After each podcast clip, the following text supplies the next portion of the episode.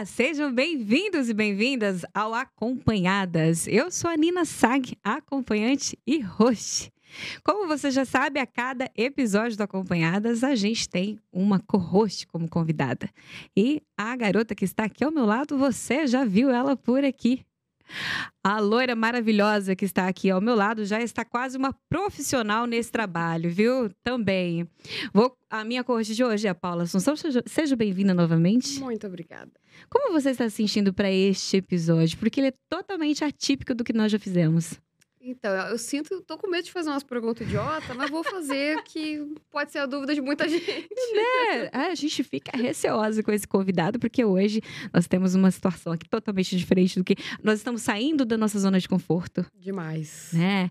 Bom, então, como você que já segue o Acompanhada, sabe que eu e Paula somos acompanhantes. E provavelmente eu já ouvi, você já ouviu muito que acompanhantes, profissionais do sexo, garotos de programas, precisam ir para a igreja, né? Precisam Preciso de oração. Preciso de oração. Então, pensando nisso, foi que a gente chamou um pastor para vir conversar com a gente.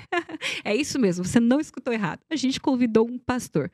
Ou seria um reverendo, né? E a gente já vai descobrir, porque nós vamos conversar com Paulo Sanda. Seja bem-vindo. Muito obrigado, Nina. Muito obrigada, Paula. A todas e a todos e a Todos, esse todos ainda não me entra, mas eu vou tentar aprender. Mas olha, te corrigindo, pastor, eu não sou, né? Uhum. É uma questão eclesiológica que a gente chama, né? Ah, as igrejas, assim, ah, protestantes históricas, eu acho que é luterana, presbiteriana também, ah, apesar que ambos também usam reverendo, né? Mas a ideia do pastor para as igrejas episcopais, que é o caso da igreja anglicana, da igreja católica romana, por exemplo, é o governo de bispos. Então, a igreja particular é a diocese. Logo, pastor é o bispo. No meu caso, eu sou um presbítero ordenado, que é a mesma ordem do padre romano. Então, se for falar outra coisa, pode até, poderia até ser padre, mas é que padre é o católico romano. E no nosso caso, a gente adota reverendo. Caramba, para mim saiu tudo em latim, grego, inglês. Sim, né? confesso. Porque os termos pra gente de fora eh, são todos estranhos, assim, estranhos no sentido de a gente não conhece. Mas que interessante. E os, tá, agora uma pergunta importantíssima pra gente começar. Você ou senhor? Como a gente deve Você, te chamar? por favor. Olha. Eu estou velhinho, mas nem tanto. É, depois mas... o Senhor está no céu. Mas o Senhor é justamente em relação à, à função, né, como reverendo. Eu falei, não sei como devemos tratá-lo. É. Então você a gente fica mais à vontade, a gente gosta mais, né? Fica mais fácil também pra gente não errar. Exatamente. Agora, uma pergunta importante também. É, você já pensou alguma vez na sua vida ser entrevistado por uma acompanhante? Pensar? Não, eu acho que não. E já foi entrevistado, não, né? Não, nunca. E por duas? Melhor ainda. Temos o reverendo entre duas acompanhantes. Que Muito comecem bem os jogos. acompanhado. Ai, brilhante isso. Já diz o nome do podcast. Que comecem os jogos. Estamos muito bem acompanhadas. E ele acompanhado.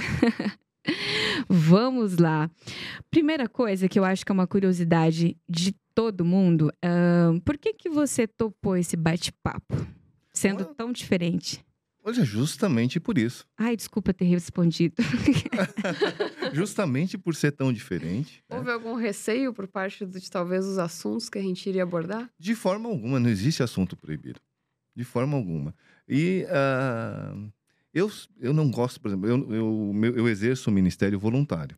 né? Eu não sou pároco, não tenho uma paróquia. eh, o trabalho que eu faço mais é com movimentos sociais. Então, ah, eu não gosto muito do lugar de conforto. De ficar numa sacristia fazendo. A gente fala celebração, mas vamos traduzir isso para o contexto que as pessoas conhecem mais de missa. Todo é, domingo. eu ia te perguntar, tu não celebra a missa.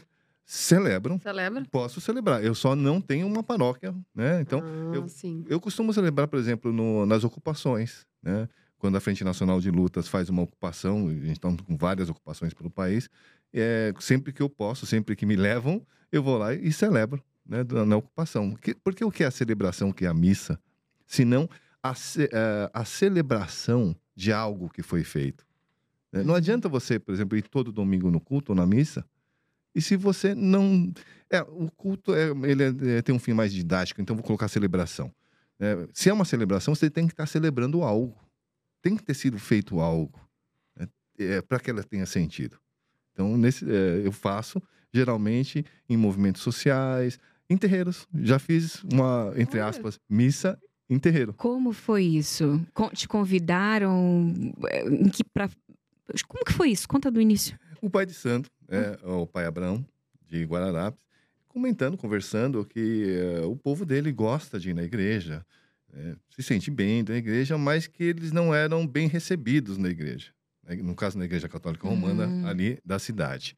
Então, eu falei, olha, por isso não. Vocês gostam de participar da missa? Sim. Então, tá bom. Então, vamos fazer uma celebração eucarística aqui no terreiro. Gente. Então, assim foi feito. Mas aí, eu, no caso, eu deixei a liturgia na parte das músicas por conta deles. Uhum. Para que eles colocassem as músicas que fazem sentido para ele, não músicas de, vai, ah, Aham. de fora que não faz sentido para eles. E se a tua, a tua. Não sei se eu vou me expressar certo aqui, tá? Já vou pedir desculpa de antemão. Mas se a tua religião sabe que tu faz esse tipo de coisa, exi- existe algum preconceito contigo? Bom, eu vou, eu vou fazer uma correçãozinha. Religião é cristã, né? Só cristã? Não, não. A, a minha religião é cristã. Ah, tá. Entendi. A minha igreja é anglicana. Ah, então a, a igreja anglicana condena de alguma forma a- as- essas tuas práticas assim? No Brasil, eu, eu não vou, assim... Eu posso dizer que a igreja anglicana, a igreja episcopal anglicana no Brasil, tá? que é a igreja membro da Comunhão Anglicana Mundial, ah, ela é a mais progressista de todas as denominações cristãs eh, históricas. né? Você tem, hoje, hoje você tem congregações eh, evangélicas ah, mais ah, abrangentes, né? Como... Agora eu não vou lembrar, né? Em relação, por exemplo, aos LGBTQIA+, etc. Mas das históricas, nenhuma é tão progressista como a igreja anglicana. É, então, por exemplo, eh, nós temos canonicamente o casamento igualitário. Está nos Uhum. nossos cânones da igreja Epis- Epis- episcopal anglicana no Brasil, o casamento igualitário. Ou seja, não é, ah, não é apenas mais entre, apenas entre homens e mulheres. Uhum. Em relação ao assunto que nós vamos tratar aqui hoje, ainda é espinhoso né? Uhum. mas não existe canonicamente nada. Então, fiquem Uhum. tranquilas, não tem pergunta proibida. Mas é muito interessante essa questão do igreja e religião, e isso dá um tilt no meu cérebro, porque qual que é a diferença entre religião e igreja? Olha, é- é, se nós formos es- esmiuçar isso a fundo, nós vamos longe, né? Ah, Mas, assim, vamos, vamos ficar, digamos assim, no padrão, aham. né? Então, por exemplo, budismo. É só para a gente não ficar na, no, no Aham. cristianismo. Budismo. Você tem diversas seitas budistas. E quando eu digo Hum. seita, não é valorando, né? Uhum. A igreja anglicana é uma seita cristã. A Uhum. igreja católica romana é outra seita cristã. É uma divisão. É que o Uhum. termo seita, as pessoas já pensam coisas satânicas, né? É, Pelo tá menos é o que vem na minha é. cabeça. Olha, eu vou te associado. falar que tem muitas igrejas, ou talvez vou arriscar também, uma grande maioria hoje de igrejas ditas cristãs que eu considero seitas satânicas. Caramba. Uhum. A Por partir quê? do momento que você defende a morte, a Hum. partir do momento que você eh, defende valores que vão contra a vida, Exatamente. Mas aí a gente cai, por exemplo, tem uma religião que ela não aceita transfusão de sangue, né? Melhor que, tipo, pra eles tudo bem se a pessoa. testemunha de Jeová. Testemunha de Jeová. Eu, eu tava só com receio de falar o nome da igreja. é, eles não, po eles não podem fazer transfusão de sangue, ou seja, não importa, vai morrer. É forte isso. Triste, é triste. É Uhum. muito triste. É assim, eu, eu sempre gosto de fazer o contraponto. né? Uhum. É, eu entendo que é, existe a manipulação, existe, a gente vai falar sobre isso, é lógico, né? Mas é, existem contextos históricos interessantes de serem avaliados, né? Eu sou contra o fundamentalismo, totalmente contra, é absurdo, né?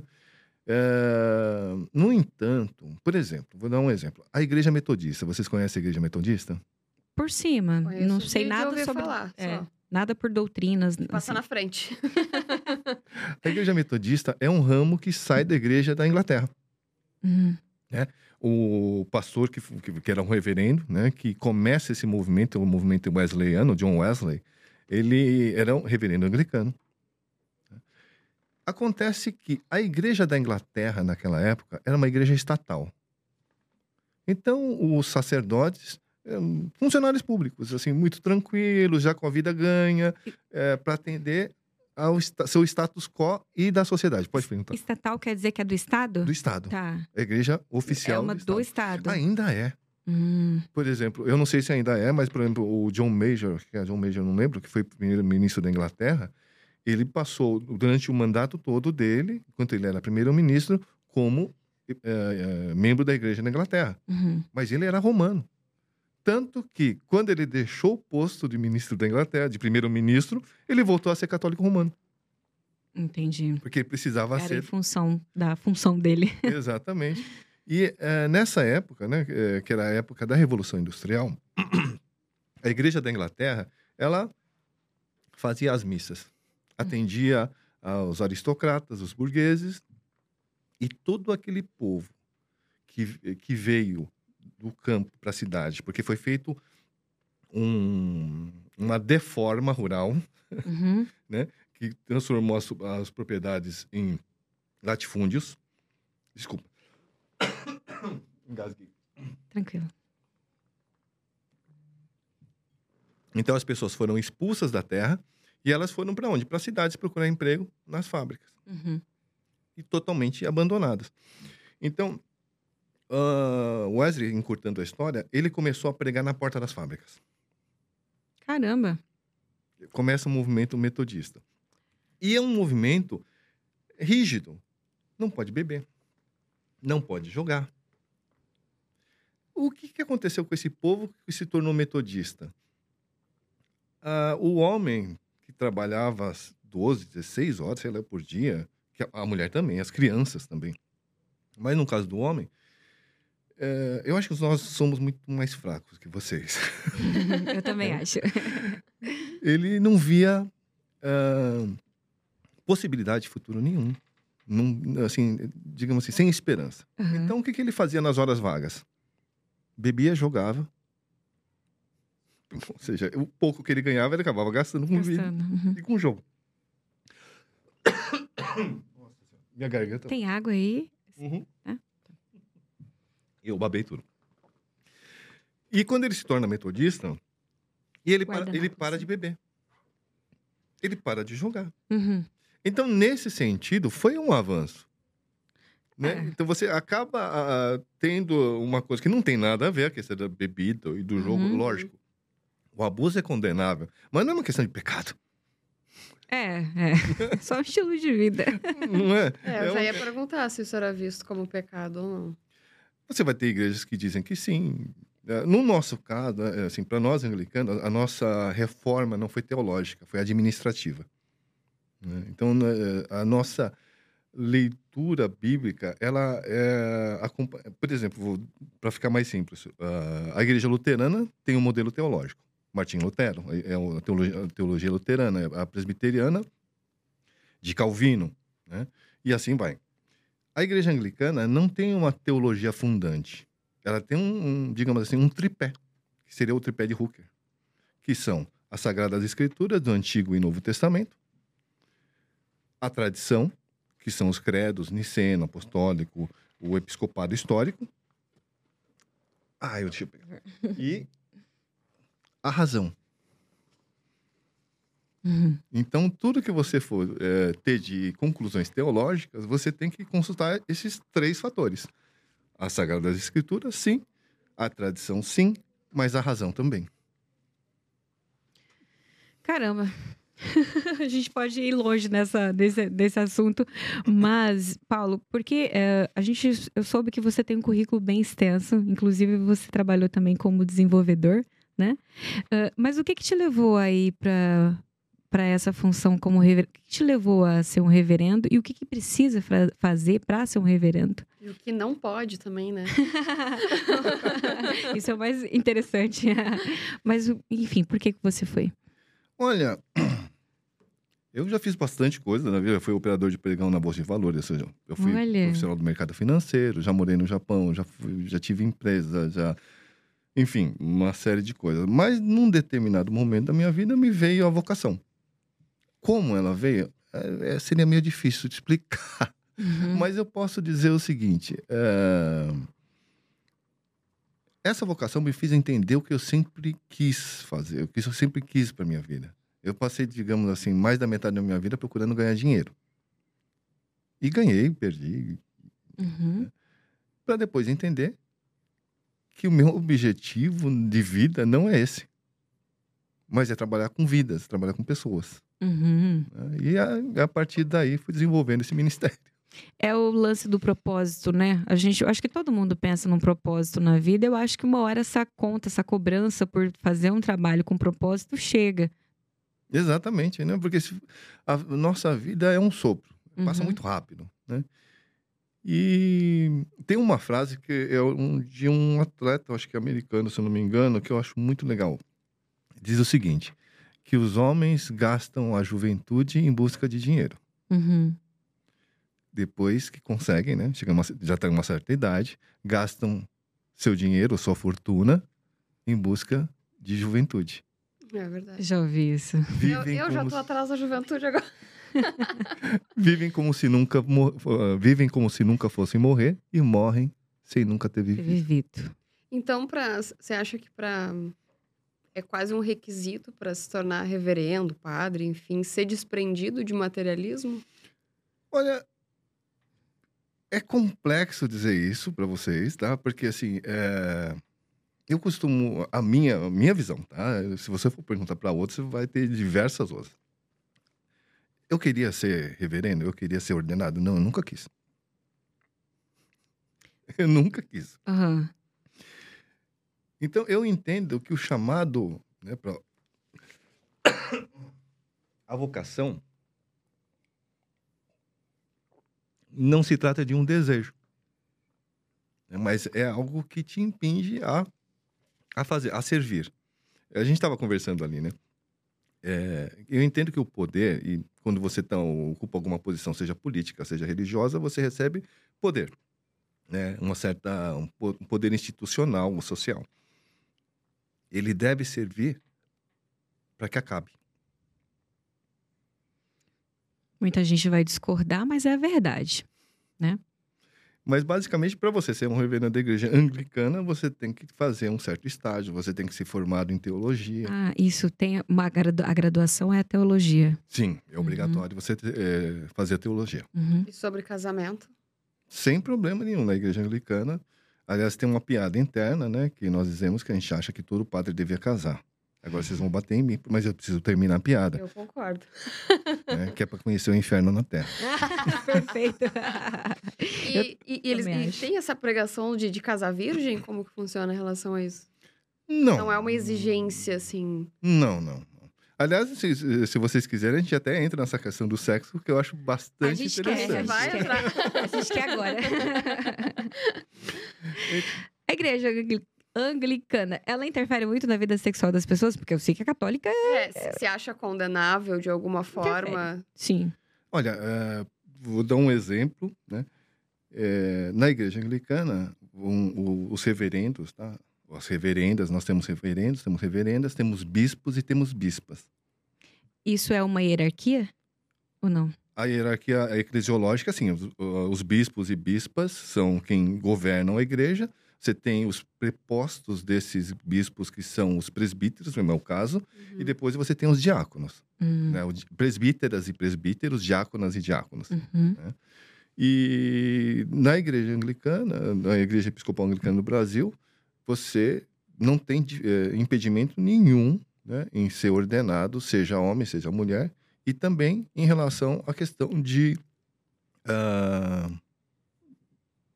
não é gênero, ah, meu Deus, eu esqueci, orientação sexual. Hum, Então, nós temos reverendos gays, Olha que legal. né, inclusive casados, e temos, eh, eu não vou falar que temos reverendas lésbicas, mas eu acho que temos também, não haveria problema algum. Uhum. Né? E É tem, uma um- coisa a ser investigada, né? é, tem uma piada e que aconteceu de verdade. Um reverendo, ele. Porque assim, nós, to- nós estamos no pior dos dois mundos. Hum, Por que o pior dos dois mundos? Que o padre católico romano, ele responde ao bispo. tá? Ele tem pouca margem, o que o bispo manda, ele tem que obedecer, senão. Né? E o pastor congregacional, por exemplo, um batista, ah, eu acho que o presbiteriano também, é, eles têm um. Eu vou falar de. chamar de. É uma junta. né? Uhum. Uma junta que, go- que, que governa a igreja local junto com ele. Né? Então, ele tem que estar sempre negociando com essa junta e o, e o padre sobre o cajado do bispo. No nosso caso, a gente está debaixo do cajado do bispo e da junta também. E da esposa. Aí da esposa, quando é casado, você ainda tem mais essa. E aí, ó, esse reverendo, ele foi indicado para uma paróquia, mas ele precisava passar sob o crivo da junta paroquial. E ele era gay, mas solteiro. E, a- e o bispo colocou na carta um afetivo, apresentando ele. E as velhinhas da igreja, velhinhas, tá? Velhinha, eu tô falando 70 anos para cima. Uhum. Que bom! Esse não vai ter uma esposa pra encher o saco. Então, quem é contra o casamento são os fiéis. Porque- que, que malandros, né? Gente. Olha só, mandaram uma pergunta aqui. É, eu vou fazer a pergunta como está escrito aqui. É possível, na, visa- eh, na sua visão, ser vocacionado a ser acompanhante? Eu pergunto pra vocês isso. Eu acho isso uma- pergunta extremamente interessante, né? Porque, e aliás, a gente come- entra- começa a entrar num, num, num campo sensível. Pode falar. Você tá Eu vou, eu vou ter que ser sincera, assim, eh, com a questão do vocacionado, que eu sou bem. O que, que é ser, voca- ser vocacionado? Eu tô leiga nessa Sentir palavra. Sentir que a tua vocação é fazer isso. Hum, Olha, todos nós, Agora sim caiu a ficha, desculpa. Agora caiu a ficha. todos nós que estamos nessa sala aqui, nos prostituímos. Uhum. Gente Falei se vende por alguma coisa, né? Eu, quando trabalho como desenvol- desenvolvedor de software, eu estou me prostituindo. Por quê? Porque estou vendendo a minha capacidade por dinheiro. Porque é só o corpo. Uhum. E a tua, capacidade ainda envolve o teu corpo de alguma forma. De certa forma, eu, eu não gosto muito, mas faço, de fazer casamentos. Por que, que você não gosta? Ah, virou um comércio. Ah, Virou uma prostituição É verdade. do meu sacerdócio, a meu ver. Eu recebo para ir fazer um Hum. ato, um ofício religioso. E para mim não tem nada a ver com o evangelho. Isso. Entendi. Não é pelo casamento em si, mas pelo. Entendi. Pela cobrança do Pela- serviço. Exatamente. Uhum. E aí eu pergunto, ah, vocês podem me responder, né? Inclusive eu já ouvi muitas vezes você falando. Eu sinto que você é vocacionada. Nossa, muito. Você sabe por quê? O sexo, pra mim, ele une duas coisas. O meu trabalho como acompanhante, o sexo em si, une duas coisas que eu acredito muito da minha personalidade. Primeiro, que eu acho o sexo como uma coisa totalmente positiva e saudável, além de fisiológica, blá blá blá. E segundo, que ah, eu me sinto muitíssimo bem servindo. Eu descobri isso, assim, que eu gostava muito de fazer coisas pra agradar as pessoas. Até um tempo atrás, eu não sabia se, se eu fazia porque a minha criação foi dessa forma. As pessoas me levavam, falavam que eu tinha que fazer, que eu tinha que fazer, e eu ficava quietinha e fazia. E depois eu descobri que não, não foi a minha criação. Eu realmente me sinto muitíssimo bem servindo. E quando eu tô fazendo os- meu atendimento, eu sempre digo que o sexo é consequência, mas antes disso acontecer, esse momento de agradar a pessoa, de trazer ela para sedução, para aquela coisa ali que eu sei que ela quer, eu me sinto servindo ela e eu me sinto muitíssimo bem. É a serventia. Olha que doideira. Não me sinto submissa fazendo isso, tá? Me sinto poderosa. O que é doideira também. Muita gente vai achar que a gente está numa função submissa. E a Exatamente. gente não tá. A gente, na verdade, a gente está exercendo o poder de algo que a gente quer. E a gente não deixa de fazer porque alguém acha que a gente não deveria fazer. Exatamente, você tem muitas nuances, né? Aliás, eu, eu falei que a, que, que a Nina é vocacional porque você ainda eu conheci, eu vi alguns episódios seus, né? Não- mas não, não conheci tanto. Mas imagino também que seja, né? Até para você estar exercendo o papel de host e tudo mais, É. imagino que sim. Eu me sinto também, mas mais razões parecidas, mas pra mim o, o principal motivo pra eu me sentir vocacionada a ser acompanhante é porque eu acho que a, a gente tem ali e é ainda é uma posição de poder mesmo. É, tem, tem que a gente tem que admitir. Acho que eu, eu, eu me sinto numa posição de poder de, de saber coisas daquela pessoa que mais ninguém sabe e isso trazer um acalento pra ela também.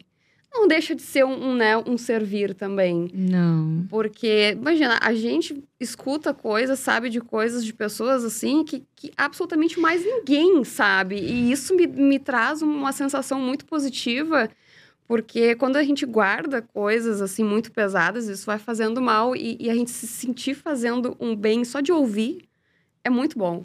E a maioria das pessoas acha que é só sexo, né? É. Mas é muito além. É. E a gente vê uma sociedade muito sem máscara. Por isso que eu não tenho problema Sim, é assim, é com hipocrisia. A gente vê uma sociedade muito sem máscaras, porque a gente vê chefes, líderes, pessoas que estão em posições sociais aí, morais, muito séria, muito retida. E aí, quando você consegue ver essa pessoa assim, relaxando, mostrando fragilidades dela, nossa, isso é muito gratificante. Só o fato daquela pessoa uh, te entregar um desejo muito íntimo dela, isso é muito gratificante. Ela confiou em você para isso, ela se sente bem fazendo isso. É, a gente conhece o ser humano no, no íntimo, na íntegra, né? Exatamente. Que, que às vezes nem ele próprio parou para pensar e se conhecer. Se conhece ali, junto com a gente. É. Agora, é, você tocou numa questão que a igreja se, uh, é bem resolvido com a questão LGBT. E já teve alguma situação de ter um reverendo, uma reverenda, uma mulher trans ou um homem trans? Ah, eu não estou, não está me ocorrendo agora, mas se houver, não há nenhum impedimento em relação Tudo a isso. Tudo bem também. Uhum. Assim, canonicamente dizendo, não há nenhum impedimento. Tem mais homens ou mais mulheres? Existe essa Olha, eu acho que hoje, né, hoje, é, nós deve, tal, talvez, não é muito certeza, eu não, eu não, eu não sou muito rato de igreja, não, eu não frequento muito o meio, eu, eu sou mais de para fora, mas eu uhum. acho que nós estamos chegando, se não chegamos, talvez a uma maioria de mulheres. É, porque a maioria das regiões a gente vê mais homens, né? É, um, eu lido com muitas acompanhantes, assim, por. Eu gosto de fazer muito network, então eu converso com muitas acompanhantes. Eu participo de grupos, assim, de vários lugares do país. E uma reclamação, assim, que eu sempre escuto é que as acompanhantes, e principalmente muitas trans, elas não deixaram de participar da igreja por conta do preconceito que tem com as profissionais, com as acompanhantes tem os dois lados. Tem a acompanhante que não se sente mais bem indo na igreja porque ela acha que o que ela está fazendo é muito pecado e estar na igreja é como se ela fosse, tipo, eu não deveria estar aqui porque eu sou uma pecadora. E tem o lado também de quando algumas vão para a igreja, tentam participar, a própria igreja exclui a profissional, a mulher trans. Como é que você vê isso?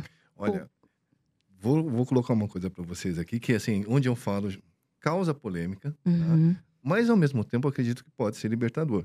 Tá. tá. Eu diria o seguinte, digo o seguinte, não existe moral cristã.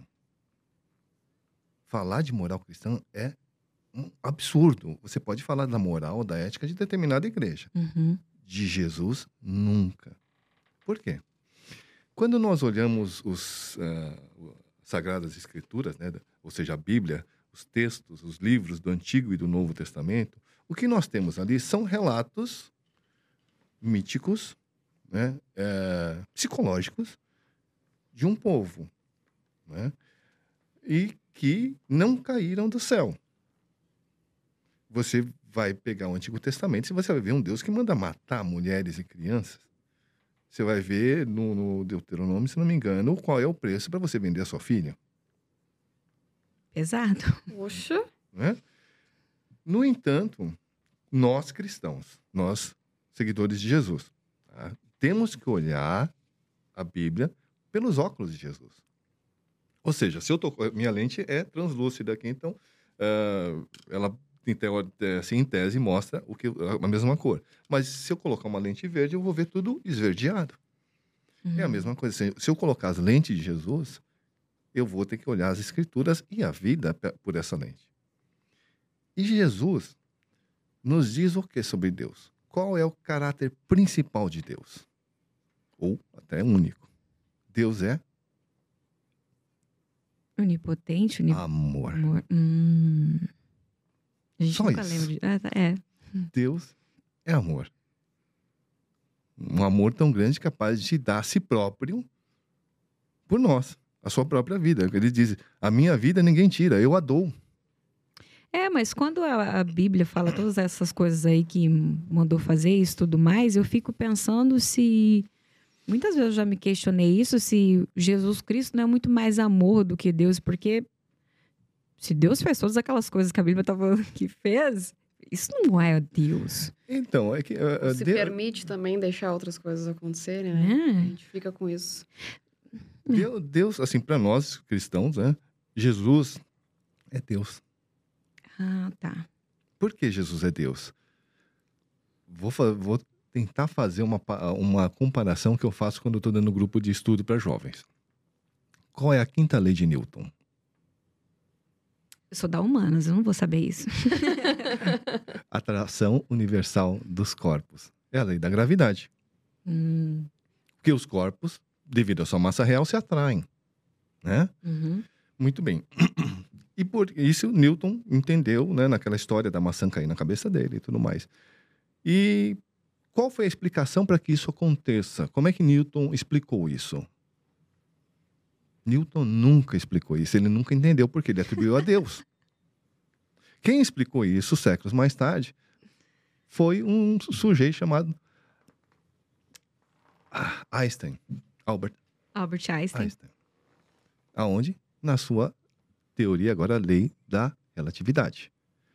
Que a massa dos corpos, a massa real dos corpos se atraem porque a massa causa uma deformação no espaço-tempo. Facinho, né? Entendeu tudo agora? Vamos fingir que entendeu para continuar. Só ri a Sene. Se você pegar uma rede, uma espuma e colocar uma esfera grande no meio, a, a espuma afunda. Uhum. E se você pegar uma esfera um pouco menor, com um peso um pouco menor, ou seja, uma massa um pouco menor, e você der um peteleco nela para que ela passe rente àquela maior, ela vai começar a andar em círculos. Ela vai fazer uma deformação menor na espuma e vai começar a andar em círculos, que devido ao atrito, uma hora ela vai grudar. Mas se não houvesse atrito, ela ficaria eternamente ali, circulando aquela bola maior. Uhum. Então, nós, com isso, a gente entende espaço-tempo. Uhum. A espuma é espaço-tempo? Não. Mas a gente consegue ver espaço-tempo sem essa, a espuma nos explicando o que é espaço-tempo? Não. Jesus é Deus. Entendi. É ele que explica o caráter de Deus. Eles que não mostra Deus, porque não dá para nós entendermos Deus, tá além da nossa capacidade, nossa possibilidade. Aliás, Deus é simplesmente um nome que nós colocamos Uhum. para poder nominar. No entanto, na Bíblia está dizendo que eh, não tem nome, aquele que eh, ele, você não atribui nome Uhum. a Deus, só que ele está cheio de nome. Mas eu eh, voltando à moral, que eu acho isso muito importante. Então, segundo Jesus, Deus é amor. Uhum. Amor. Ponto. E o que é moral? Não sei, eu acho que moral é algo que, as, que os homens criaram para se, se ah, sei lá, para se proteger, para organizar a sociedade. Sei mim, lá. é a definição de certo e errado que alguém disse que é o certo e o errado. Então, quando nós vamos falar de moral, a gente tem que pegar alguma base, né? Porque senão é Sim. sempre o acho, né? Então, Uhum. por exemplo, no- aqui no Ocidente nós temos, vai, basicamente a moral mais antiga, que é a aristotélica, né? Que você vai ver no Anel de Giges, que é aquela história de que você é algo que você, em princípio, que você não transgride, mesmo que não esteja ninguém olhando. Uhum. Ou seja, é algo de você com você mesmo. Uhum. Eu não vou falar do Anel de Giges. Quem quiser escutar essa história e tudo mais, procura professor Clóvis de Barros Filho. Ele Adoro. é fantástico. Ele vai contar isso, vai entender direitinho o que, que é isso. Eu né? gosto dele. E a moral moderna, quem é o pai da moral moderna? Immanuel Kant. Uhum. Immanuel Kant diz que a moral é o quê? A moral é a imitação do amor. Que a moral é necessária porque não amamos o suficiente. E usando novamente o professor Barros, Clóvis de Barros Filho, ele faz uma, um exemplo fantástico. Hum. né? Ele dá um exemplo fantástico, aliás, ele sempre dá exemplos fantásticos. Que é uma mãe amamentando seu filho. Ela é generosa? Ah, depende da intenção da mãe. Mas normalmente uma mãe amamentando o filho, ela faz por Por amor. Não por generosidade, É. por amor. Ou necessidade, instinto. Nem sempre é amor. É. Mas vamos, vamos ficar no, no lugar comum do amor, né? Geralmente, né, você é por amor. Vamos ser inocentes. É, vamos- vamos acreditar. Amor, amor. Generosidade, virtude moral que imitam o amor. Na falta do amor, a moral. Logo, como é que eu faço, posso falar de moral cristã? E a, a, a profissão de acompanhante hoje, ela, por mais que ela não seja considerada um crime no Brasil, ela é moralmente muito condenável. Por que que tu acha que as pessoas ainda condenam essa profissão através da moral? Olha, é... para isso, acho que a Nina consegue puxar isso lá, no, lá atrás muito melhor do que eu, né? Como feminista, como alguém que estuda essa história. Eu não sou feminista. Ah, Eu, desculpa. eu tenho que dar um choque nas pessoas, porque as pessoas acham que às, às Eu vezes pensei que era. eu não, sou Não. feminista. Não me, não me rotulo como feminista. Hum, precisamos conversar mais sobre isso. Mas, assim, por exemplo, na própria Bíblia você tem a referência a prostitutas cultuais. Elas eram o quê? Sacerdotisas. Uhum. E a oferenda era o quê? É, para que, que se- era feito o sexo? Para a terra, É. para ter fertilidade É. na terra, para uhum. para esse tipo de coisa. Então, era feito. ah, elas faziam essa oferenda, ou seja, a pessoa praticava sexo com elas, e assim, fazia essa oferenda e praticava sexo com elas. Isso dava o quê? Poder. Será que o problema é o Era- dinheiro? Então, Era vista como deusas, né? E não como. E não. é, eu acho fantástico essa história de que antigamente as, prosti- as prostitutas eram vistas. E precisavam, né? Eu não me as lembro. gueixas também, né? Tem também. muita Mas história assim. as, as. Tinha uma história assim que os homens precisavam ter uma noite com uma prostituta, com uma deusa antes de casar, alguma, alguma coisa assim. Eu já li muito isso, mas já faz muito tempo. Mas tem uma história assim que precisavam transar com uma deusa, ter sexo com uma deusa para depois casar ou para depois fazer qualquer coisa. Mas tá, mas uma coisa ali, ó, você rodeou, rodeou e você não respondeu minha pergunta. Não, eu tô, tô respondendo, sabe por quê? Porque é uma questão de, acho que é, nós não entendemos isso, mas é uma É. coisa tão antiga É. que é referente a poder. Mas como que a, a, a acompanhante, a profissional de sexo, as, as mulheres e os homens trans, o que, que você acha assim que que, que a gente pode fazer para se sentir bem numa igreja sem se sentir pecador? Tem como fazer isso? Olha, é- essa questão de sem se sentir, isso é uma, uma coisa da pessoa com ela mesma, Sim. né? Eu acho que, assim, ela precisa... Vou mudar a pergunta. Tudo bem se uma mulher, se uma profissional do sexo, frequ- independente de cis ou trans, frequentar uma igreja? Não vejo problema nenhum. Uhum. Mas sabe que eu acho que, às vezes, a, a sensação do preconceito não vem necessariamente do padre, do reverendo, enfim, é dos fiéis, das pessoas que estão lá. E isso Uhum. não tem tanto como a própria igreja controlar de alguma forma, né? Agora você complementou o que eu ia dizer. Porque, de certa forma, não pela pessoa em si, mas pelo coletivo, deveriam frequentar. Deveriam ir e deveriam incomodar. muito, Eu gostei disso. muito, muito, muito, muito. Por quê? Porque essas, as comunidades, elas precisam ser... Nós, não as com- comunidades, nós todos precisamos ser expostos às coisas que nos incomodam para que nós possamos nos transformar. Para que nós possamos reavaliar. Usando, o- vou usar o evangelho. Quando a mulher vai atrás de Jesus, né? Pedir para curar a filha dela e ela não era judia. E e olha que eu preguei isso na igreja uma vez. E uma senhora levantou da igreja e me xingou. Foi dizendo que os fiéis são um problema. É, é complicado. Será que os fiéis eles só querem ouvir o que eles querem? Eu acho. Nós só queremos ouvir o que a gente quer. né? É, É verdade. Todo mundo. E aí, Jesus disse: Não, eu vim para as ovelhas perdidas de Israel. E ela diz: Não, até o. Não, não, ela não disse não, desculpa. Ela disse: Mas até os cachorrinhos comem das migalhas que caem das mesas de seus donos. E aí Jesus vai lá e fala: Grande é a sua fé, sua filha está salva.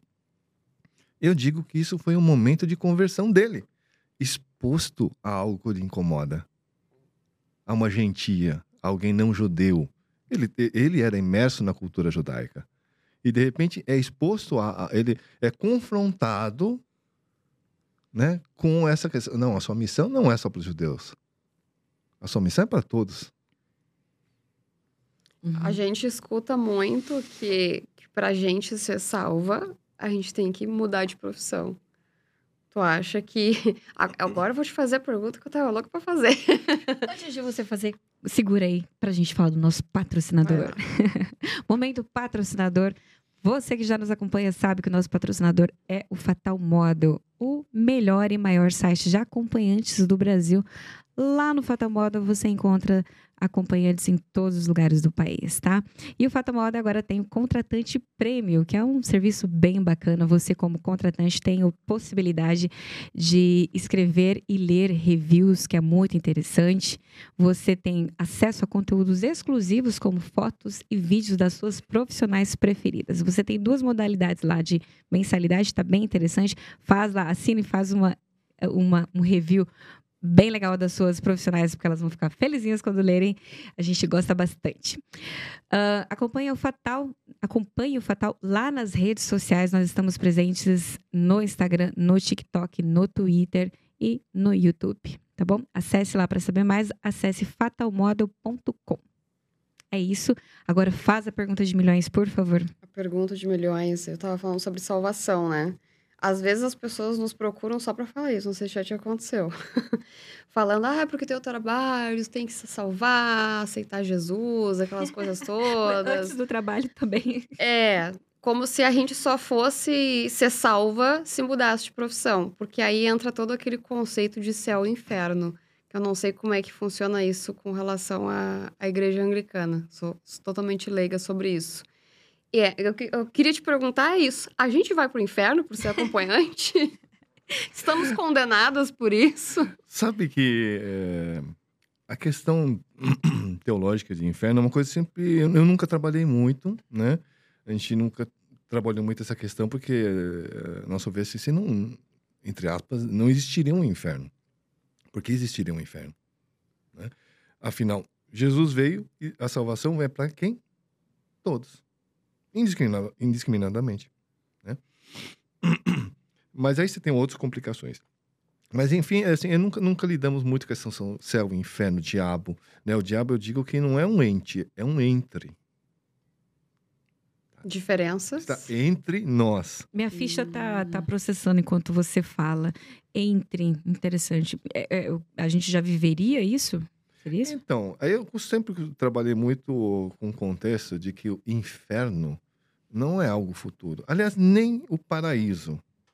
Uhum. Né? Até porque, quando a gente fala em eternidade, eternidade não é tempo. Se você pegar a, a Santo Agostinho, capítulo 11 das Confissões, ele vai falar sobre tempo. E eu não vou falar tudo aqui, porque senão a gente vai longe. Mas tempo e eternidade são coisas totalmente distintas. Né? Você não vai para a eternidade. Eternidade é. Nós não somos, nós estamos sempre sendo. Uhum, nós estamos uhum. sempre sendo. Verdade. A eternidade é a única coisa que é. Então, o que nós construímos aqui, se ao nosso redor nós estamos construindo o um inferno, nós já estamos no inferno. E se ao nosso redor nós estamos construindo o paraíso, nós estamos no paraíso. Né? E eu, só que os recentes fatos na história do nosso país me fazem que, que, que tem inferno, meu Deus do céu, não é possível. É, eu concordo. Inclusive, uh, eu vi, eu vi, pesquisando a respeito, eu vi que você foi candidato, né? Foi candidato aí a prefeito de uma cidade. É isso, isso, de Araçatuba. De Araçatuba. Uh, se você fosse um desses parlamentares lá dentro, você aprovaria, por exemplo, a regulamentação das profissionais do sexo? Por que não? Eu acho que isso é uma questão não para ser debatida. Aliás, assim, todas essas questões, elas têm que ser debatidas entre quem? Entre parlamentares? Não. Uhum. Entre as pessoas uh, sujeitas. As sujeitas, sujeita não é sujeitada, mas sujeitas né, de que atuam na área. Né? Uhum. Né? Eu diria até mais. Eu acho que assim uh, tem que ser uma discussão entre todos os lados, todos debatendo exaustivamente, né? Uh, quem atua, os, as profissionais, as, os profissionais, uhum. né? Uh, os contratantes, as uhum. contratantes. E, inclusive, as pessoas que eh, vivem da, in, da infraestrutura necessária. Sim. Né? Tudo, vai. O, as pessoas do, do Fatal, uh, as pessoas de uma boate, todas elas têm que estar em discussão. Sim. E aí chegar num acordo de o que é melhor né, para a área como um todo. Sim. Se a gente pensar que nós estamos hoje dentro de uma grande estrutu- estrutura, né, fazendo uma gravação e tudo mais, e que tudo isso vem de um patrocinador que, né, que tem pessoas lá dentro ah, contratando esses serviços. Aliás, o site existe porque tem pessoas contratando e muitas pessoas contratando, muitas pessoas acessando. Então toda essa estrutura aqui ela acaba sendo paga com o trabalho da, né, do trabalho dos prof- dos profissionais e dos contratantes. Olha que doideira. Aliás, eu vou fazer agora. Eu quero fazer uma pergunta para vocês. Aham. Porque assim, a, a profissão tem um estigma muito grande por uma por questão de poder, questão do patriarcado, questão de religiosa e todas elas se fundem mesmo em meio que nos interesses de poder. Servem a interesses e poderes. É um assunto longo que você pode fazer uma tese ou duas teses de doutorado ou mais com isso. Mas ah, eu pergunto assim, é, existe hoje um- uma mescla entre as questões é, do poder, que é essa questão do patriarcado, do preconceito tudo mais, existem equívocos, eu diria, né, que em relação à exploração, ah, seja infantil, seja de mulheres, de pessoas, né? Como se tudo isso fosse a mesma coisa. E eu não sei porquê, mas eu tenho a percepção, né? Que quanto mais as pessoas, pessoas, empresas, todas eh, ligadas à área, estiverem envolvidos, maior poderá ser o combate a isso, ou seja, combate à exploração, combate a- ao, ao lado negro da força. Sim. Uhum. Lado negro ficou ruim. Desculpa, mas é, é, é- é de guerra nas estrelas. Não tem como não fazer Nerd. referência. Um reverendo nerd. É, eu acho que falta as pessoas elas estão tão as pessoas elas são tão vivendo aqui no que você falou na sua zona de conforto que não se permite conhecer. A primeira coisa é se permitir, né? Falar, É. deixa eu ver o que, que acontece aqui para para ver o que, como realmente é. Tanto que assim que eu comecei a trabalhar como acompanhante e eu percebi que minha vida continuava normal, eu falei, cara, eu tenho que levar isso para as pessoas, é, espalhar o conhecimento que é é uma vida normal. Então falta, acho que um pouquinho disso das pessoas se permitirem conhecer.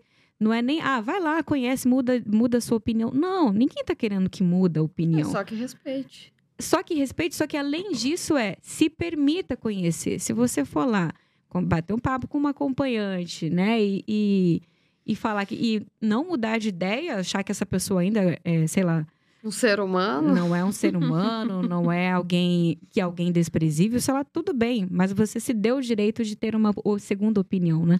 É que a- acho que a questão moral é tão forte de quem conhece, acha que conhece alguma coisa do meio, que ela não se permite é, saber algo além, porque se ela soubesse algo além, ela entende, nossa, eu tô interessado. Se eu tô interessado, eu já faço parte. Se eu faço parte, eu sou pecador e vou pro inferno. É verdade. Sabe? Tem tudo isso. Talvez se, se sinta culpado justamente por pesquisar, né? Exatamente. As, as pessoas não se permitem saber sobre isso. Ficam, nossa, não, não posso falar nisso. Abriu um, um site do Fatal Models justamente só por curiosidade de saber o que é. Meu Deus, pecado. As pessoas falam assim pra mim: Ah, eu, eu conheço o Fatal Moda. Assim, Não, mas é porque meu primo tava acessando. Sim, não, não é eu que conheço. Foi meu amigo que me contou. Sempre era alguém que estava acessando. Então, assim, as pessoas elas só vão entender a diferença de uma exploração de um trabalhador sexual, mesmo de profissional de sexo, quando eles entenderem que são duas coisas diferentes no sentido.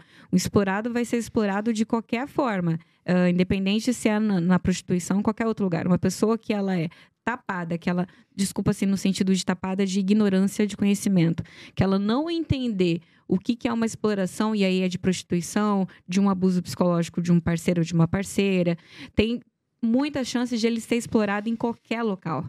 Né? Então, as pessoas entenderem as- isso de que existem sim os explorar. Dentro desse meio existe essa parte das pessoas que não tem essa condição psicológica de entender isso, e existe os profissionais bem resolvidos porque querem, porque gostam, sabe? É que É pra isso. mim é, é- é tudo definido quase como se é, é errado porque acontece sexo fora de um relacionamento. Que eu até ia te perguntar. Que a, a, a igreja não vê problema em tu ter um relacionamento, ser casado, sendo reverendo. Mas e como eles enxergam o sexo casual, seja por dinheiro ou não? Então, a, a questão do sexo, né? ah, isso falando de uma conversa que eu tive com um bispo, né? Assim, não- ou seja, não é a quem pode falar a versão oficial? É, é, são, são, os bispos. Né? Eu tenho que seguir a cartilha para falar a ideia da igreja. Mas o bispo falou: não, a questão sexual é uma questão de saúde pública. Né? A questão da fidelidade é outra, não é sexual, é uma questão de ética de um acordo entre duas pessoas. Uhum. Se o acordo é outro, não há problema. Mas a promiscuidade é uma questão de saúde pública. É, nesse, nesse sentido, até, agora eu vou extrapolar, melhor que seja com profissionais que uhum. tenham os cuidados adequados né, para esse estilo de vida. Então, a igreja a anglicana ela é a favor do uso do preservativo? Sim, totalmente. Sim. Totalmente. Não, não, não, não somos Uh, como a, a, digamos assim, Francisco, acredito que não seja, mas a romana, né, nenhum anticonceptivo é, é aceito. Sim, como, como se o sexo fosse usado apenas para fins reprodutivos, né? Isso. E aí, eu só terminando, é interessante que você vê que, por exemplo, nas escrituras, você só tem adúlteras. Como elas fazem isso sozinhas, eu não descobri. Ah, então. eu até eu tinha é pensado nisso antes. Que existe muitos mitos, sei lá, histórias que eu já ouvi falar, dizendo que Jesus foi casado, que teve filhos, que teve família e tudo mais. E por que, que tu acha que as pessoas demonizam tanto a possibilidade disso ter acontecido de fato? De Jesus ter sido casado. Né? É, né? de ter conhecido o sexo em si. É, é o, a questão do, do, do sexo né, na, na, nas escrituras, é, não só nas escrituras, mas é uma questão do patriarcado, porque você vê assim, ninguém fala do profissional do sexo, é, profissional de sexo masculino. Eu não sei como é, eu gostaria de é. conversar com, nunca, nunca tive é, muito contato, muita oportunidade de conversar com alguém assim. Mas assim, sofre preconceito? Acredito que sim. Mas não pelo mesmo motivo das mulheres. Uhum. Sacraliza-se o corpo da mulher. O corpo da mulher é sagrado. Por conta do, do de poder da luz, tu acha? Não, eu não sei. Não, não sei. É, mas é, essa, é, essa Será que é por conta disso? Mas eu não digo que é sagrado no sentido, no, no sentido vai, positivo dessa. É, é, sacralizado, ele se, se, torna separado do mundo, né? Uh, ah, para poder ser dominado. É, porque na, na história, assim, do sexo, da, da, da sexualidade, tem alguns autores que explicam que lá no início, no início de tudo, quando não existia nada, beleza, a mulher era vista como uma como uma deusa, alguém que tinha o poder de dar vida, porque até então eles não entendiam como que a mulher engravidava, sim. né? Até ali sim. Mas Ainda aí, era matriarcado nessa época. Era matriarcado, mas aí quando a gente entra no patriarcado, e entra a ciência para pitaco também na questão da sexualidade, eles começam a demonizar o corpo da mulher em todos os sentidos. Né? Uh, a mulher sangra, nossa, que coisa horrível. A mulher não pode fazer sexo nos dias que estiverem, no dia que estiver menstruada, porque senão isso vai. Houve algum momento da, ali da. E eu não vou lembrar disso com datas, mas que a ciência demonizou muito, tanto a, a mulher quanto o sexo até a gente chegar nos dias de hoje e, e, muita coisa cair por terra. Ah, não, não era assim. Não vou conseguir entrar muito em detalhes hoje, que minha memória não é tão boa assim, mas teve esse período. Então a gente foi, nossa, a gente era Deus aqui, aí o homem descobriu que era, que era o esperma dele que colocava ali. Não, agora que manda nessa merda sou eu. Então, né, para depois entenderem a mulher. Hoje, enfim, aí cada um tem sua opinião. Tem uma questão que eu quero você tocou na questão do feminismo, eu quero voltar para esse ponto já daqui a pouquinho, mas já que a gente está nesse assunto aqui, quando que o sexo passou a ser um tabu, do seu ponto de vista? Olha, Ou da igreja? eu, eu não gosto muito de dar pontos de vista, não gosto de dar chutes. Eu nunca uhum. estudei sobre, esse, sobre isso, então eu prefiro não dizer quando. Tá. Né, eu posso chutar o porquê. Ótimo. Né? assim, não é bem um chutar, porque assim, existe alguns estudos em relação a algumas coisas. Mas, por exemplo, uh, vamos falar uh, da questão de homoafetividade. Uhum. Entre os gregos, amor era entre homens. A, com a mulher era para reproduzir. Olha! o que é doideira, né? Não, cabanal era normal. Entre homens. Entre homens. Entre homens, é verdade. Né? Tanto que você vai ver assim no, no, no, nos diálogos ali de Platão, um, uma das ideias para amor, né? Para Sócrates, ele vai falar que é desejo. Mas uma das várias que são colocadas antes é a pederastia. Que um, um dos sábios vai dizer o quê? Não, o amor é algo que acontece entre um mestre e seu discípulo. Hum. Mas eu já vi uma discussão dessa de um autor falando sobre isso, que ele fala, eu não vou lembrar quem, mas tem alguém que falou que é exatamente isso, que os homens, se, se analisar, são, na verdade, todos homosse- homossexuais no sentido de que homem gosta, gosta da companhia masculina o tempo todo. Homem gosta de se divertir com os outros homens, gosta de beber. Tudo que eles vão Eles fazer, passam eles mais gostam tempo entre homens do entre que com homens, mulheres. né? Entre o cara ficar lá um sábado à tarde lá com a mulher entediada em casa e um jogo de futebol com os amigos e churrasco, o que, que ele prefere? Ele prefere a companhia masculina, os amigos, porque é onde ele se sente à vontade, blá blá blá. E, e eu pensei, para, e aí a mulher, neste caso, serviria exatamente só para reprodução, só para o prazer dele, mas aí esse prazer também ele pode ser questionado, porque daí tem aqueles que se reprimem. Exato. Mas essa fala, enfim, vamos voltar porque você estava explicando. Aí você vai ter num livro que não é eh, canônico do, do Primeiro Testamento, né? Um livro uh, deuterocanônico, né? Uh, Macabeus. Macabeus, a, a guerra dos Macabeus era contra a dominação grega. Porque Israel foi dominado pra, por tudo quanto é povo. Uhum. né? Israel era uma merda numa provinciazinha chechelenta, né? Por isso que a gente fala, Jesus, ele nasceu na periferia do Império Romano. Ele cresceu na periferia do Império Romano, que é Israel. Uhum. E ele é da periferia da periferia, Caramba. Nazaré. Tá escrito lá. Alguma coisa boa pode vir de Nazaré? Traduzindo para São Paulo, né? O contexto que nós estamos aqui hoje em São Paulo. Alguma coisa pode vir, alguma coisa boa pode vir do Jardim Ângela. Eu não sei onde é, mas deve ser É a engraçado. periferia. Assim, você vai ver muito, para falar de Jardim Ângela, por exemplo, Capão Redondo, no livro Uhum. ali do, do Caco Barcelos, Rota 66, né? Que é onde aconteciam as chacinas da rota. Caramba. Uhum.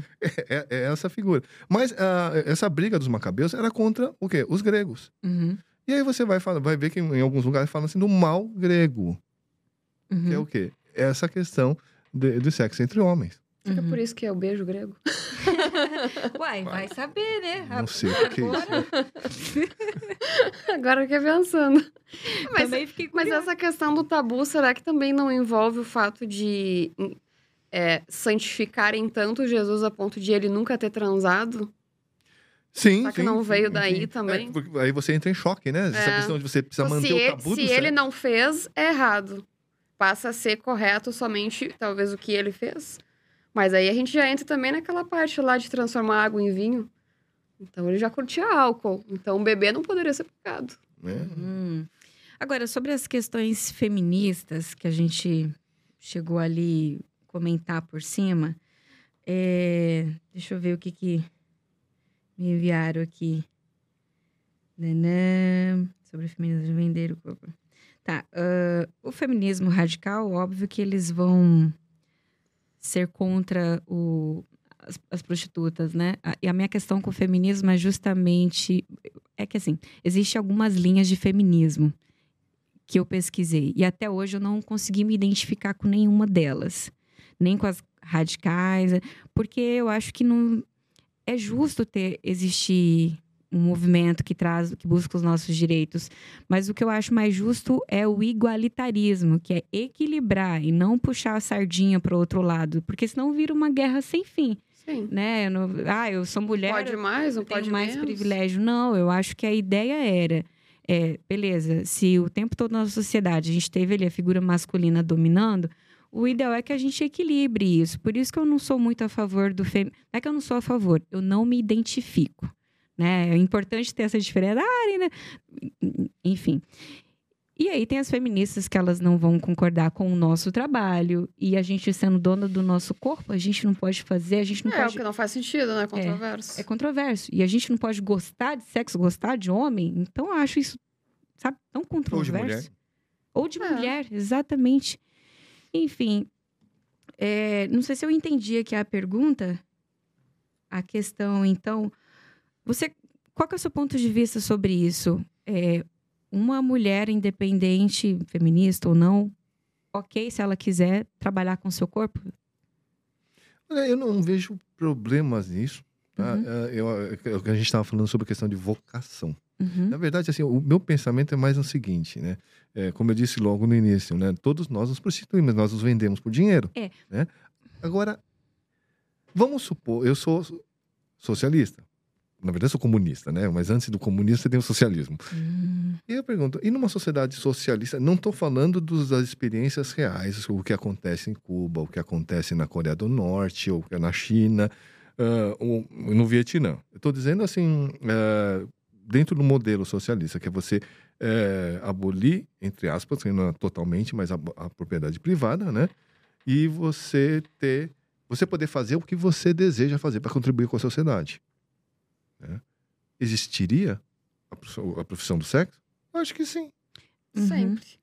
É, ago- agora que eu fui cair na minha ficha aqui, talvez seja no sentido de a sua religião, ela é, con ela é contra Então, a minha igreja, a sua a igreja, igreja desculpa. anglicana, não fala sobre isso. Aham. Não, Ah, é, não, é não, comentado. não Não. fala. Interessante. Por que, que você acha que não é falado sobre isso? um Ah, tabu? ah, não, bom, pode ser. Pode ser. Eu acho que assim, é um, é um tabu tão complexo que, como você falou assim, entre as feministas é complexo lidar com isso. Uhum. Uhum. Né? Por isso que eu acho que tem que. é, Pode me trazer mais um pouco d'água, por favor? Eu acho que esse diálogo é muito importante que seja feito né? Entre as feministas e as profissionais do sexo. Pra, é, Eu vou precisar dar. Não, a gente pode esperar aqui ela, enquanto ela, ela traz.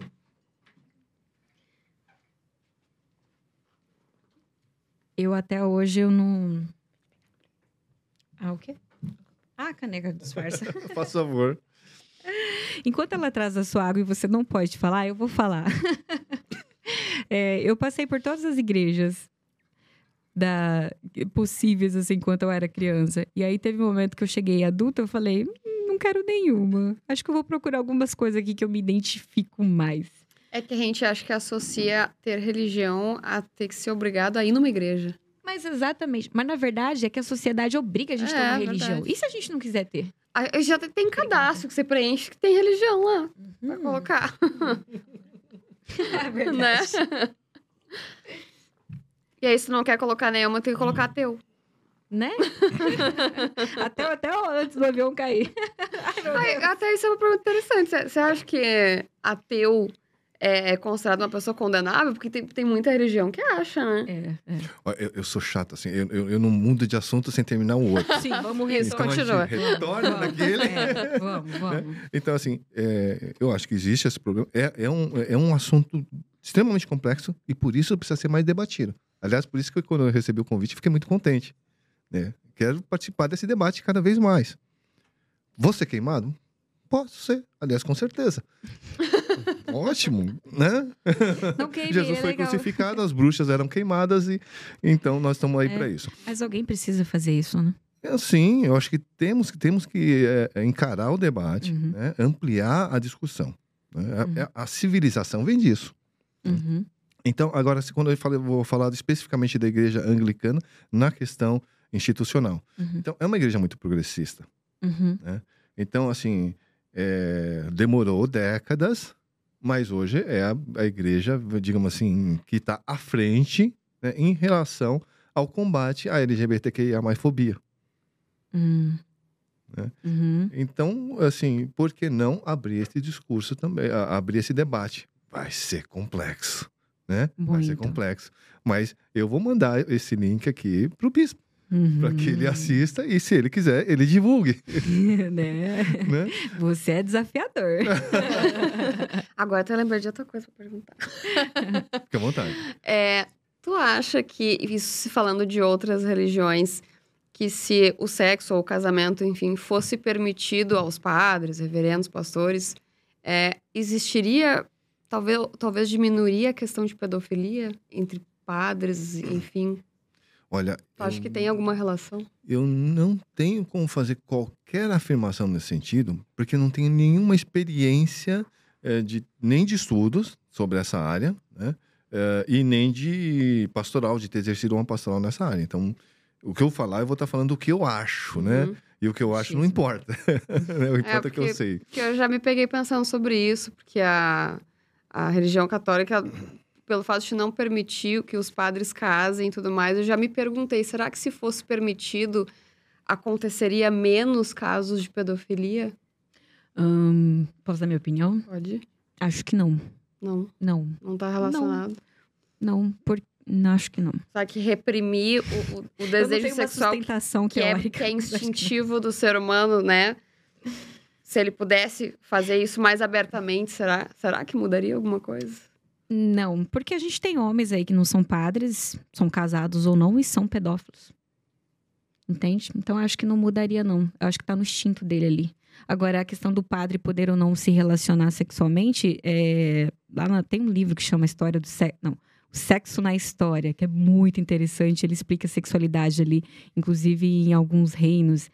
Ahn, eles explicam que o sexo era tão mal visto pela assim a igreja viu o sexo de uma forma assim tão repugnante que é como se qualquer pessoa que fizesse sexo ela estaria tipo que se sujando não tem outra Uhum. palavra mais bonitinha para isso agora se sujando Sim. então o padre não poder fazer sexo é como se você mantesse ele imaculado o mais Uhum. próximo de Deus na verdade a ideia sempre foi o homem estar o mais próximo de Deus possível, né? E ele não se relacionar sexualmente seria uma forma dele não.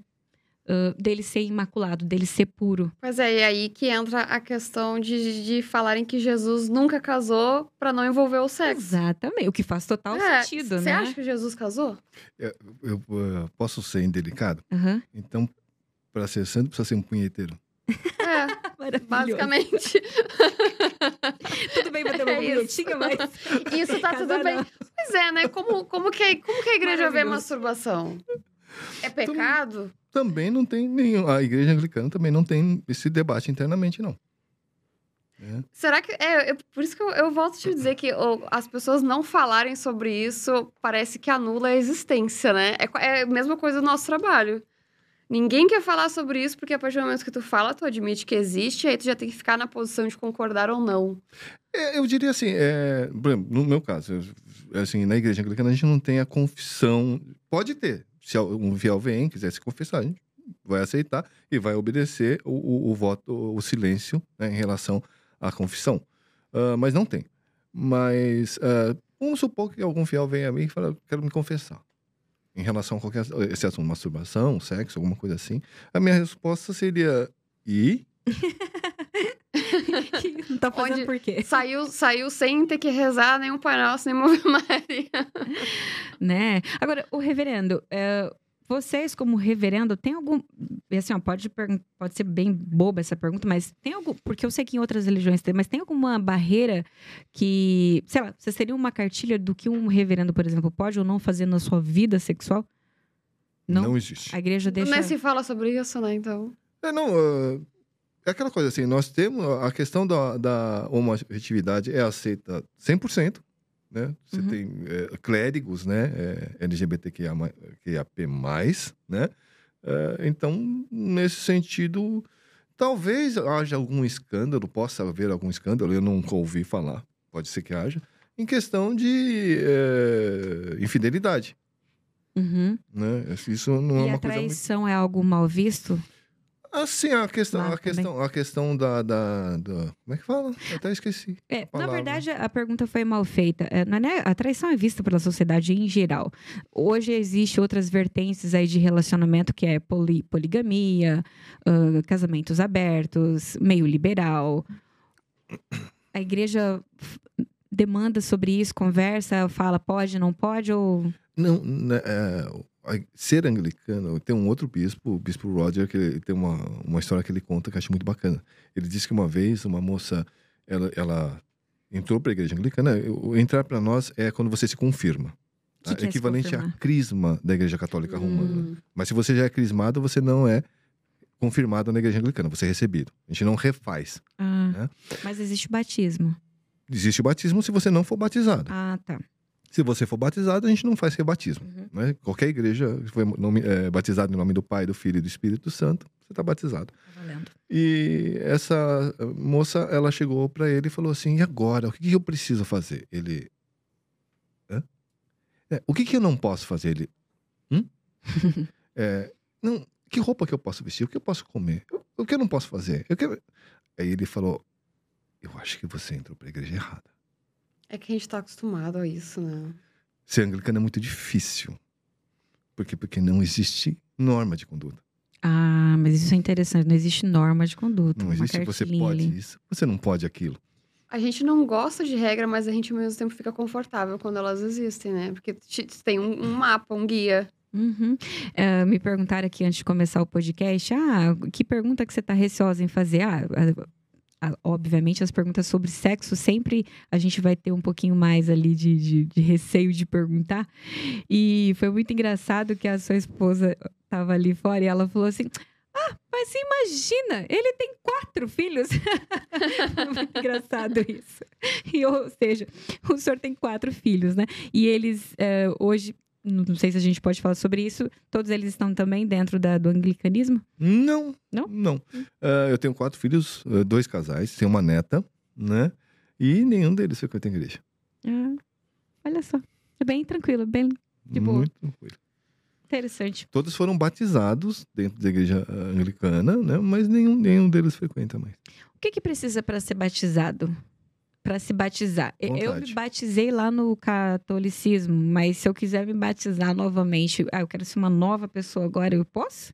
Hum, Você pode ser uma nova pessoa porque você decidiu. Agora a Sempre- gente não faz rebatismo. ah, tá, não porque isso faz. não torna ninguém novo Suge- pela nossa então- ideologia. Mas é feito agora, falando literalmente de como isso acontece, é na água igual as outras É, religiões? co- como é o processo. Como quiser.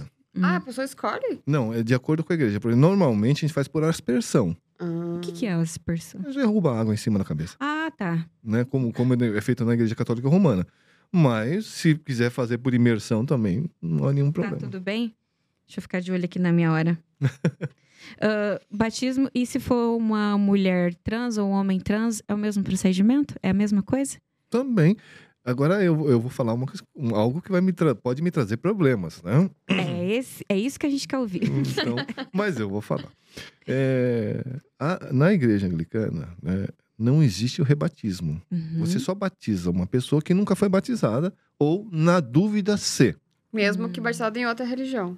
Em outra religião, que foi em outra igreja cristã, seja ela qual for, foi batizado em nome do Pai, do Filho e do Espírito Uhum. Santo, está batizado. A gente não faz o rebatismo em hipótese alguma. A não ser em caso de dúvida. Por exemplo, uma pessoa vai se casar e não sabe se foi batizada ou não e quer ser batizada, Ah, precisa ser batizada. Uhum. Ela não sabe, ela não se lembra. Né? Uns dizem que sim, outros dizem que não, então Mas por faz. que não pode ter o rebatismo? É que nosso ó, entendimento do batismo, que o batismo é a porta de entrada para a comunidade de todos os fiéis. Todos. Então, se você já foi batizado, você já é cristão. Uhum. Não há Já necessidade. passou pela porta. Sim. Por que que você vai entrar de novo? Uhum. Né? Então, existe um respeito ao batismo de todas as, as outras igrejas. Um reconhecimento. Né? Legal isso. E então não é feito. Mas aí, nesse caso, é, durante a pandemia, me trouxeram uma pessoa, uma mulher trans, que estava passando pela sua transformação ali, ou como é que fala? Pro- é, transição? Transição. Da transição, um momento cheio de dúvidas, cheio de problemas. Eu falei, olha, eu não sou psicólogo, eu sou reverendo, mas se vocês, ela quer conversar, vamos conversar. Eu não recebi ninguém dentro de casa naquela época da pandemia, a gente realmente se fechou muito, né? Então, a gente conversava na garagem. Então, coloquei umas cadeiras ali e ficamos conversando. E ela falando, falando, falando os problemas e tudo mais. E o que eu faço é, como disse Rubem Alves, né? Eu, eu procuro exercer a arte da escutatória e não da oratória. Simplesmente escutar. Até o momento que, por três vezes, ela reclamou que pessoas da família provocam chamando ela pelo nome do batismo. Pessoas, nome de batismo, nome de batismo. Eu falei, você me dá um momento? Tá. Eu fui para dentro, peguei o livro de oração comum, me paramentei, peguei uma bacia d'água, fui lá para fora e falei: Eu entendo que a pessoa que foi batizada com esse nome nunca existiu. Porque se essa pessoa existisse, você não estava passando pelo que você está passando agora. Né? Essa pessoa nunca existiu. Logo, você, fulana, nunca foi batizada.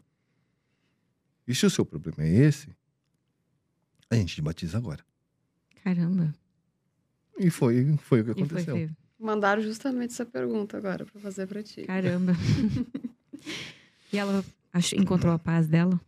Espero que sim. Tomara, né? Espero que sim. É, porque que uma pessoa trans, ela é batizada, É, ela se descobre outra pessoa depois. Então, a pessoa que, que ela se descobriu não foi batizada. é. Porque Então, não, não seria um rebatismo. É, qual que é a centralidade da cerimônia do batismo? Que nome é dado a esta pessoa ou essa criança? Uhum. É a partir daí. Então, é a atribuição do nome. Então, como é que você pode aceitar a atribuição de algo que nunca, ah, nunca te lhe representou, nunca foi você? Sim. né? Afinal de contas, assim, quem são, é, quem são né, em pleno da sua sanidade, n- não é trans, não tem esse problema de, de gênero, não tem esse problema, e ah, não, eu quero, quero ser trans, Uhum. eu quero virar mulher. Passar por to- todo esse preconceito, todo esse sofrimento. Não, isso eu acho que assim, é uma loucura pensar que isso exista. Quem passa por isso é porque, de fato, tem essa identidade e sofre. Você não Uhum. assumiu. Não dá nem pra imaginar o tanto.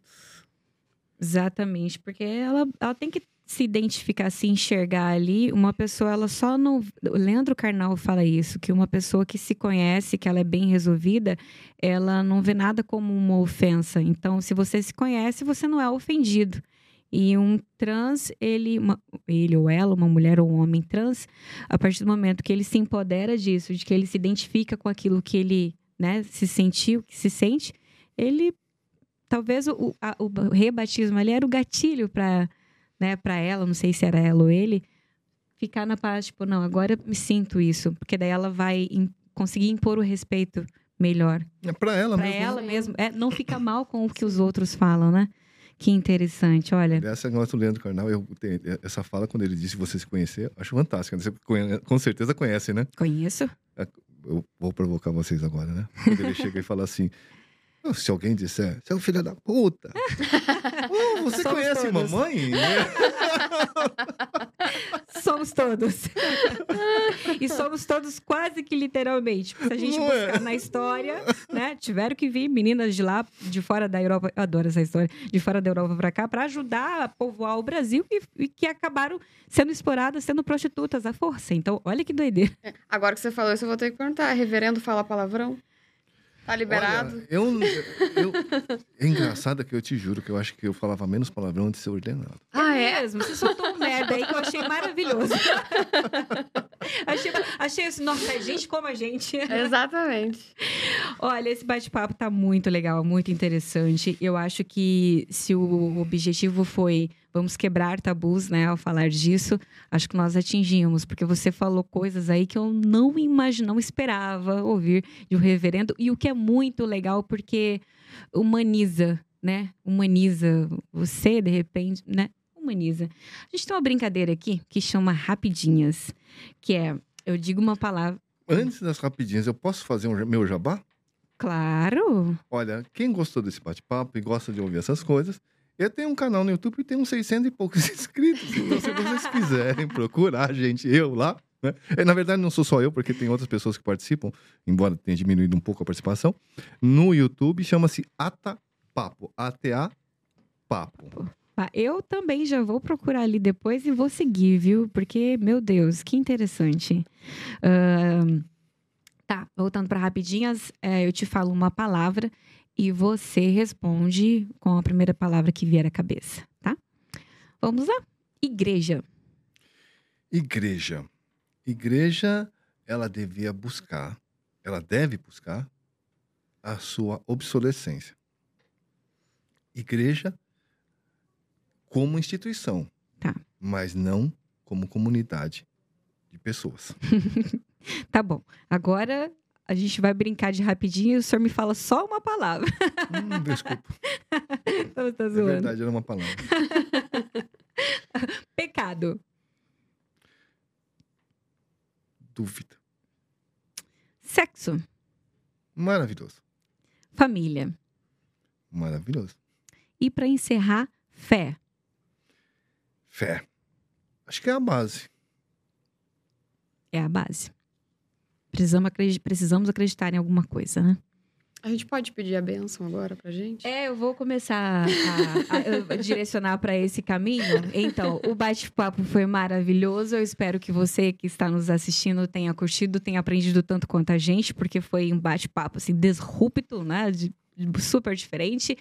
Mas antes de a gente encerrar finalmente, o senhor poderia fazer uma bênção pra gente? Lógico, com certeza. Maravilhoso. Vamos fazer o seguinte, então? O que precisamos? É, em vez de a gente fazer uma bênção só pra gente para vocês duas, vamos pensar em todas as pessoas profissionais do sexo, aquelas que têm, uh, digamos, uh, o dom ou a vocação, aquelas que estão sendo oprimidas, exploradas, né? Por todas essas pessoas, inclusive pelos nossos opositores, né? Sim. Que as bênçãos de Deus onipotente, que é Pai, Filho e Espírito Santo, sejam com todos e com todos habite eternamente. Amém. Amém. Maravilhoso. é isso, gente. Vamos encerrar por aqui. Uh, as nossas redes sociais estarão todas nas descrições. Nos segue lá em todas as redes sociais: TikTok, Instagram, Twitter. Se inscreve no canal, ativa essa notificação para você não perder nenhum vídeo nosso. E dá aquela curtida porque a gente gosta muito. Ficamos por aqui e até o próximo Acompanhadas.